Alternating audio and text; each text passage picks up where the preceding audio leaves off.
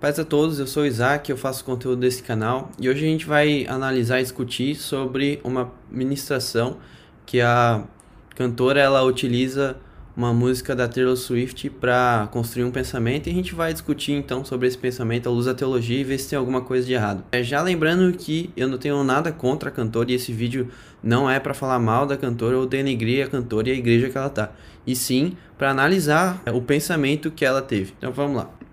E a última coisa que eu ouvi do Espírito é aquela música da Taylor Swift. Ela ouviu do Haters Espírito. gonna hate, hate, hate, hate, hate. né? I'm just gonna shake, shake, shake, shake, shake. Shake it up, shake it up. faz a Uh! O dancinha. encorajador canta uma música do mundo no meio do culto. tá falando dela mesmo é na de terceira verdade, pessoa. sabe por quê? Porque ele encontra uma conexão. Ele encontra uma conexão, ele fala assim: Nossa, mas essa música ela serve para uma lição, certo? Ela serve o que essa, essa música É, eu não tenho nada contra, acho que a pessoa usar alguma coisa secular na pregação, não tem nenhum problema. Só que, como ela tava cantando e ela usa uma música secular no meio da ministração, acho que ficou meio esquisito, né? E também, é, várias vezes acontece de você ter um gatilho de pensamento ou de filosofia que você tem no meio de alguma coisa secular, né? Durante um filme, durante uma série, alguma coisa que você entende, você concilia isso com Deus. Mas você pode usar a Bíblia como referência, porque tem várias referências na Bíblia, ah, tem várias referências fora da Bíblia também, pessoas brilhantes que passaram pelo mundo e deixaram sua história aí, então ficou meio esquisito ela ter usado algo secular no meio da canção ali, é, exclusivamente uma música no meio de uma música, né? Então ficou meio esquisito. Mas eu também não tenho nada contra isso. Vamos ver o que ela vai falar sobre a música agora. Diz aqui: os que odeiam vão É continuar odiando. E que você pode se liberar da crítica alheia, porque ela não pode encostar em você. You can shake it off. Shake it off. Oh! Se você sente que críticas vieram sobre você e abateram seu coração, eu quero que você chacoalhe os seus ombros. Você fala, shake it off. Oh! Off of me. Em nome de Jesus. Pode sair. Toda poeira, todo julgamento, toda crítica. Nome de Jesus. Pode sair. Ale- De novo, não julgueis, né? É, de novo, Romanos batendo forte ali.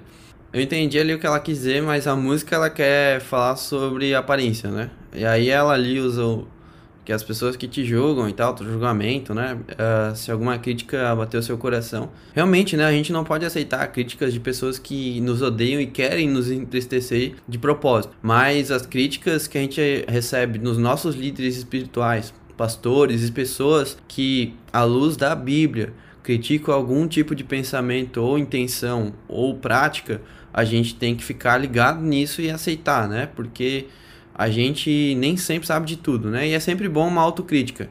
Ah, justamente em Romanos, Paulo ele vai é, atentar ali sobre a autocrítica, que a mente projeta algo, mas o corpo quer fazer outra coisa, né? Então, sempre que o espírito for confrontar o seu pecado, é normal que você fique triste por isso. Eu acho que a palavra que ela usou é meio equivocada, porque geralmente a gente fica triste sim quando a gente se reconhece como pecador, quando a gente se arrepende de alguma coisa, o nosso corpo fica triste sim, ou quando alguém fala alguma coisa que não é óbvio pra gente, e quando a gente se dá conta disso, é normal a gente ficar um pouco triste, então achei que ela usou uma palavra bem equivocada. Não sei o contexto de qual era a música que ela estava cantando, mas ficou meio esquisito, ficou, né? Então a gente tem que ficar atento aí novamente com essas filosofias de que a nossa própria consciência vai dizer o que é certo e o que é errado, porque isso é uma filosofia existencialista. E com o existencialismo vem destino não traçado por alguém ou por um ser divino, e isso traz muitas concepções ateístas pra gente e a gente começa a trazer isso como verdade e começa a sair do cristianismo de pouco em pouco. E quando a gente vê, a gente tem uma filosofia de vida completamente ateísta, né?